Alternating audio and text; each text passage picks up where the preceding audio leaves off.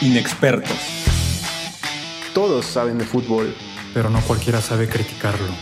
Somos simplemente Rodrigo Sánchez, André, José, Rodrigo, Brad y Jalín. ¡Comenzamos! Inexpertos, inexpertas, inexpertes, ¿cómo están?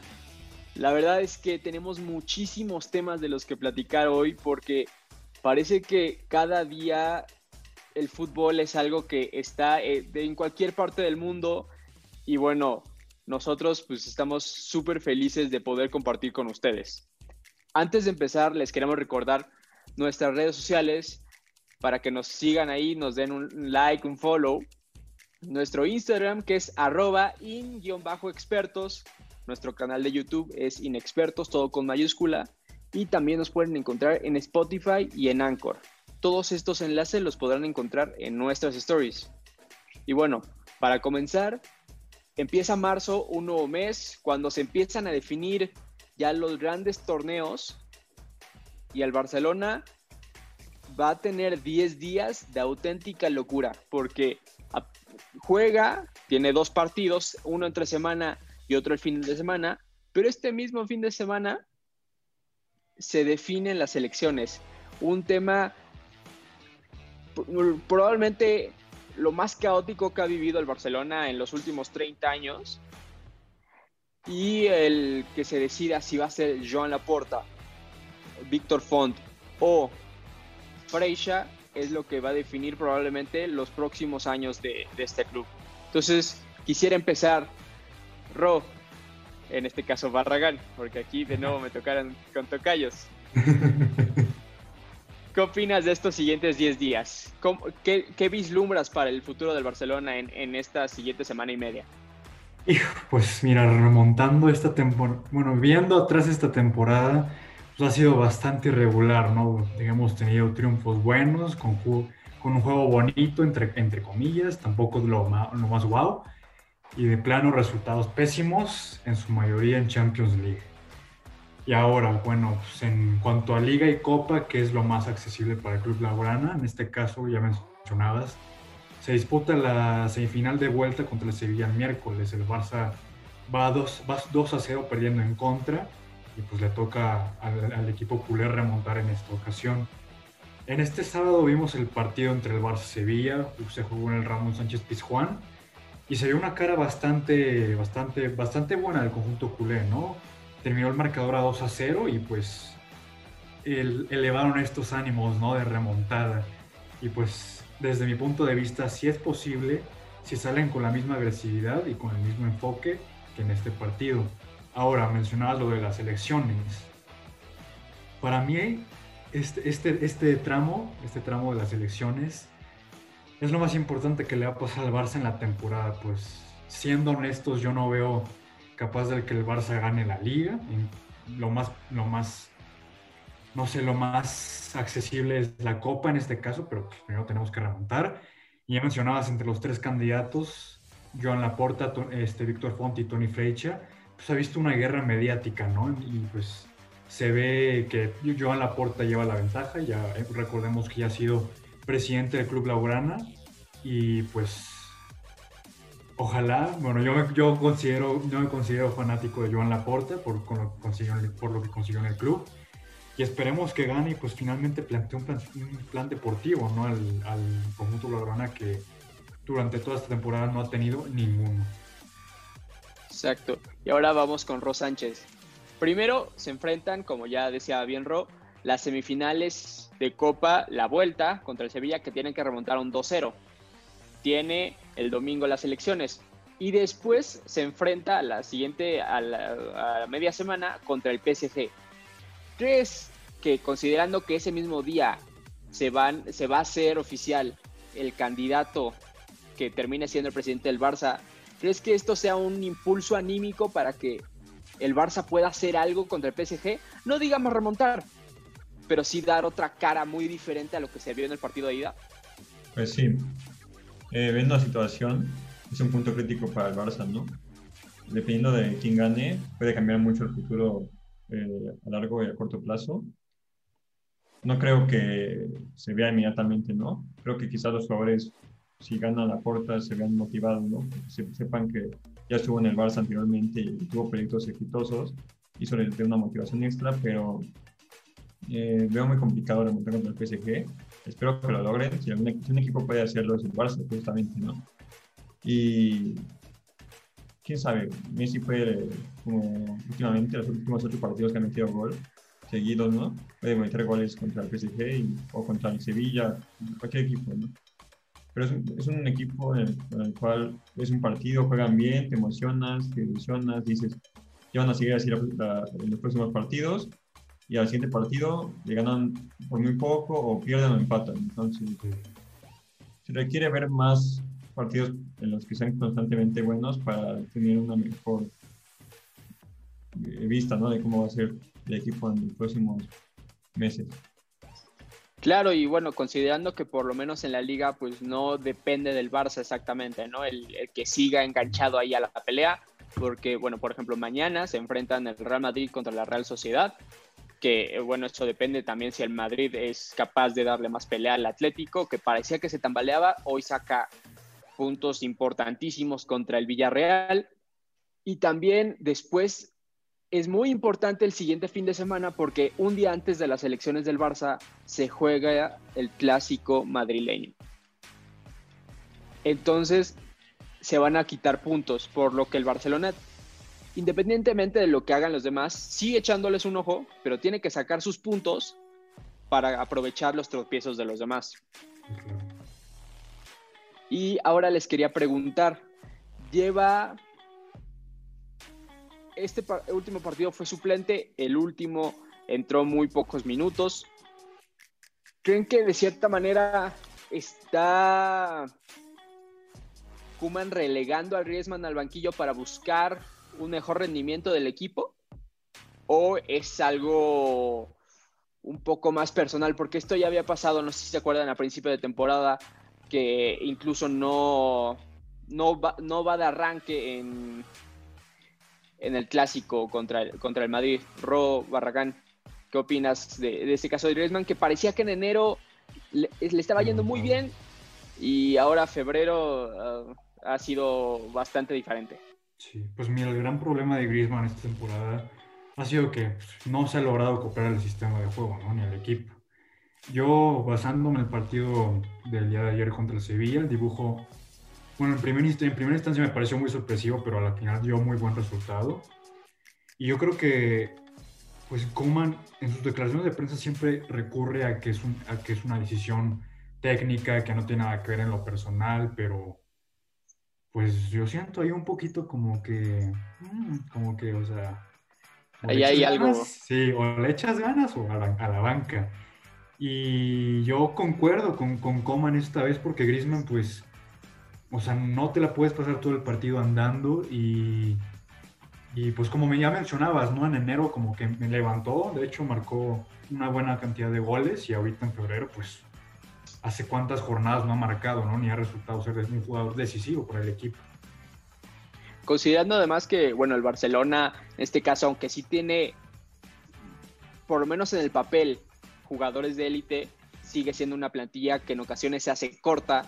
Sobre todo, te quería preguntar a Ros Sánchez, ¿qué tanto crees que le afecten las bajas que, por ejemplo, ayer sufrió de Pedri, que sale con un tema ahí muscular, que parece que no va a ir a mucho, pero es muy improbable que juegue el partido contra el Sevilla? También sale lesionado Araujo, que había entrado, a, duró 10 minutos en el campo.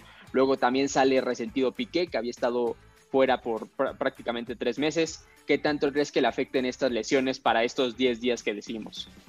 Bueno, justamente por lo de Griezmann, no, pues no me dice parte. Es muy importante la competencia interna y no tantos jugadores lesionados, eso puede afectar, ¿no? Es, yo creo que sí puede ser muy perjudicial ¿no? para el equipo. Al no tener tantos cambios, tantas variantes, puede ser que se estanque el equipo al no tener esa competencia usual. ¿no? Espero que no pase, pero es complicado. Ya estaremos pendientes de lo que pase en esta semana y media súper intensa para el Barça. Y por otro lado, pasando un poco a, la isla, como se le suele llamar. Pep, el, el- el sueño, el sueño que sería para el Barcelona que volviera, pero Pep le está rompiendo en nuestro equipo. Ya lleva un par de temporadas con tal vez no los resultados que uno esperaría de primera impresión, pero Pep Guardiola lleva 20 victorias consecutivas con el Manchester City, es líder de la Premier League, tiene prácticamente un pie en los cuartos de la Champions después de haber derrotado al, Borussia Mönchengladbach, está en la final de la Carabao Cup, está en cuartos de la FA Cup. Ros Sánchez, ahora voy contigo. ¿Crees que el Manchester City es el máximo favorito para llevarse la Champions League y de paso llevarse todos los títulos que disputa?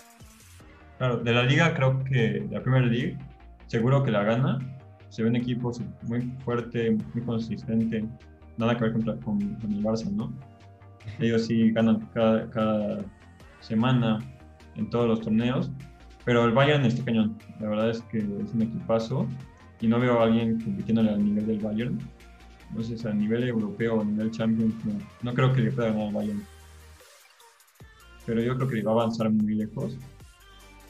Y quizás llegue a la final. Eso sí, yo creo que se pueda pasar. Y la Liga, la, Cop, la Carabao Cup seguro lo gana. Y ahora, Robarragán. ¿Crees que pueda dar ese paso que le piden muchos en Champions? Porque analizando un poco las eliminatorias que han pasado en los últimos años, ha perdido contra rivales que en el papel serían inferiores, desde un Olympique de Lyon, desde un Mónaco, desde incluso un Tottenham que esa temporada llega a la final, pero pues en plantilla pues era menor a lo que es el Manchester City, y ahora tiene una plantilla extremadamente vasta, porque incluso cuando el Kun Agüero no está a un nivel formidable, Kevin De Bruyne estuvo fuera prácticamente mes y medio, ha logrado esta racha. ¿Crees que es momento de que el City de, de Pep dé ese paso?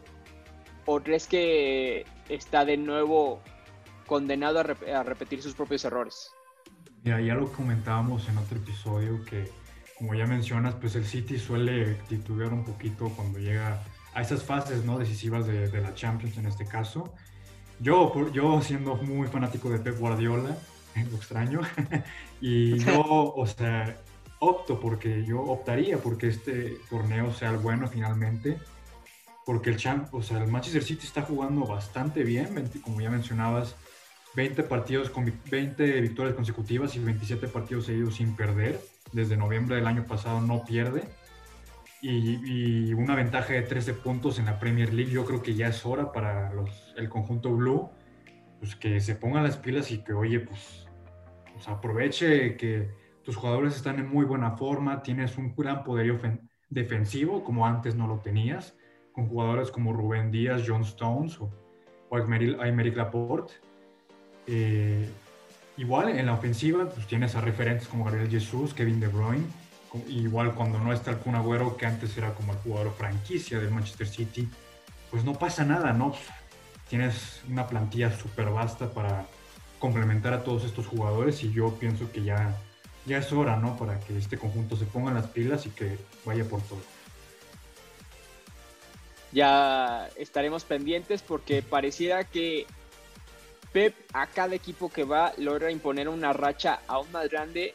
Lo hizo en el Barcelona en su momento, lo hizo en el Bayern, que, que dominó, si ya lo hacía antes, dominó aún con más fuerza a la Bundesliga y ahora con el, en la Premier League, que aunque llegó a estar muy disputada, llegó a tener varios líderes en muy pocas jornadas. Ahora el City le saca una muy buena ventaja al United como, como para pensar que ya se llevará la Premier. Y en Italia, después de, de varios meses en los que no se sabía por dónde iba a ir el proyecto, manda el Inter de Milán, el Inter de Milán de Antonio Conte. Ya le saca cuatro puntos a su rival de toda la vida, el AC Milán, que uh, llevó varios meses el liderato, ya no está en otra competencia porque fue, la verdad, pésima su imagen que dio en la Champions League. Pero, Ros Sánchez, ¿tú crees que es ahora o nunca para el Inter de Milán? Ya prácticamente una década de dominio de la Juventus. ¿Tú qué opinas de este Inter de Milán de Antonio Conte?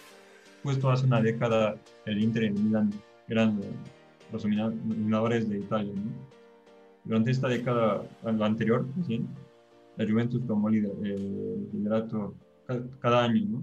Y cuando parecía que iban a tambalear un poco, al final sacaban los resultados y ganaban año tras año, tras año, tras año. Y por fin cambió todo y de, nuevo el Inter y el Milan compitiendo por el primer lugar. Entonces, no creo que cuatro puntos sean suficientes como para determinar, ¿no? Que ya ganó el Inter. Creo que el Milan está muy cerca y tienen, tienen también lo de la Europa League, ¿no? Que tienen más cosas que, en que enfocarse, por lo que el Inter necesita concentrarse en la liga. Nada más tiene la liga, así que no tiene plataforma. Pero si mantiene los resultados, mantiene esa constancia, seguro que la gana.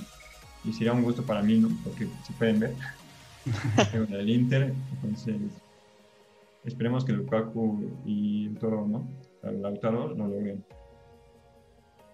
Y ahora, Robo Barragán, ¿crees que, como bien decía ahorita Ros Sánchez, cuatro puntos no son suficientes como para determinar que el Inter se lo puede llevar? ¿Crees que todavía el, el AC Milan le puede dar casa? ¿O crees que incluso la Juve se pueda volver a, a enganchar? Que aunque sufre un empate increíble este fin de semana contra uno de los coleros, ¿crees que estos dos equipos sean capaces de darle casa al Inter en el liderato? ¿O crees que ya es algo que es que ya se lo tiene que echar en la bolsa el equipo de Antonio Conte? Pues mira, como empezó la temporada en Milan y la Juve prometían mucho, en especial la Juve, cuando llega Andrea Pirlo al banquillo, es un exjugador, un referente total, una leyenda. Y pues no termina de cojar, ¿no? Su estilo de juego, ya ha tenido varios resultados, pues ahí medio escandalosos, como ya mencionabas, que empató contra el Eras Verona, los coleros, y totalmente impactante. Y en cambio el Milan, pues igual, las cosas iban en alza y de repente sus jugadores caen drásticamente de forma y no logran igual cuajar un estilo de juego concreto. En este caso yo creo que el Milan debe optar por, digo, el Inter, perdón, debe optar por todas y ponerse a la serie en el bolsillo. Yo, la verdad, reconozco mucho el trabajo de Antonio Conte, lo que está haciendo con los jugadores, cómo, activa, cómo ha logrado activar a Romelu Lukaku y a Lautaro Martínez. Recordemos que el Inter de Milán es el conjunto de la liga de la Serie A que ha metido que anotado más goles, 60 para ser exactos, y que ha recibido, perdón, el segundo que menos ha recibido con 24. Esto claramente tiene que decir algo, nos dice que ha mejorado su, su potencia ofensiva claramente, y pues una pena, ¿no? Que como ya mencionabas en Champions, pues su papel haya sido pésimo, pésimo jugando del asco, la verdad. Pero pues, digno de admirar, ¿no? Que se hayan levantado en la Serie A y pues que vayan a por todas. Exacto, y bueno, aunque sí puede que sea un golpe para el AC Milan el haber perdido el liderato, ¿no? Después de varios meses de estar comandando en Italia, como no se veía desde hace bastantes años. Creo que lo todavía le puede dar mucha pelea, pero el, el volver siquiera a Champions, creo que para, para el AC Milan sobre todo es un gran logro. Después de estar muchos, muchos años eh, perdidos, eh, ni siquiera llegando a Europa League en varios de ellos, es algo que, que tienen que retomar y pues teniendo un animal competitivo como, él es, como lo es Slatan, no, no, les puede, no les puede faltar. Y estamos a punto de terminar este programa, pero quería preguntarles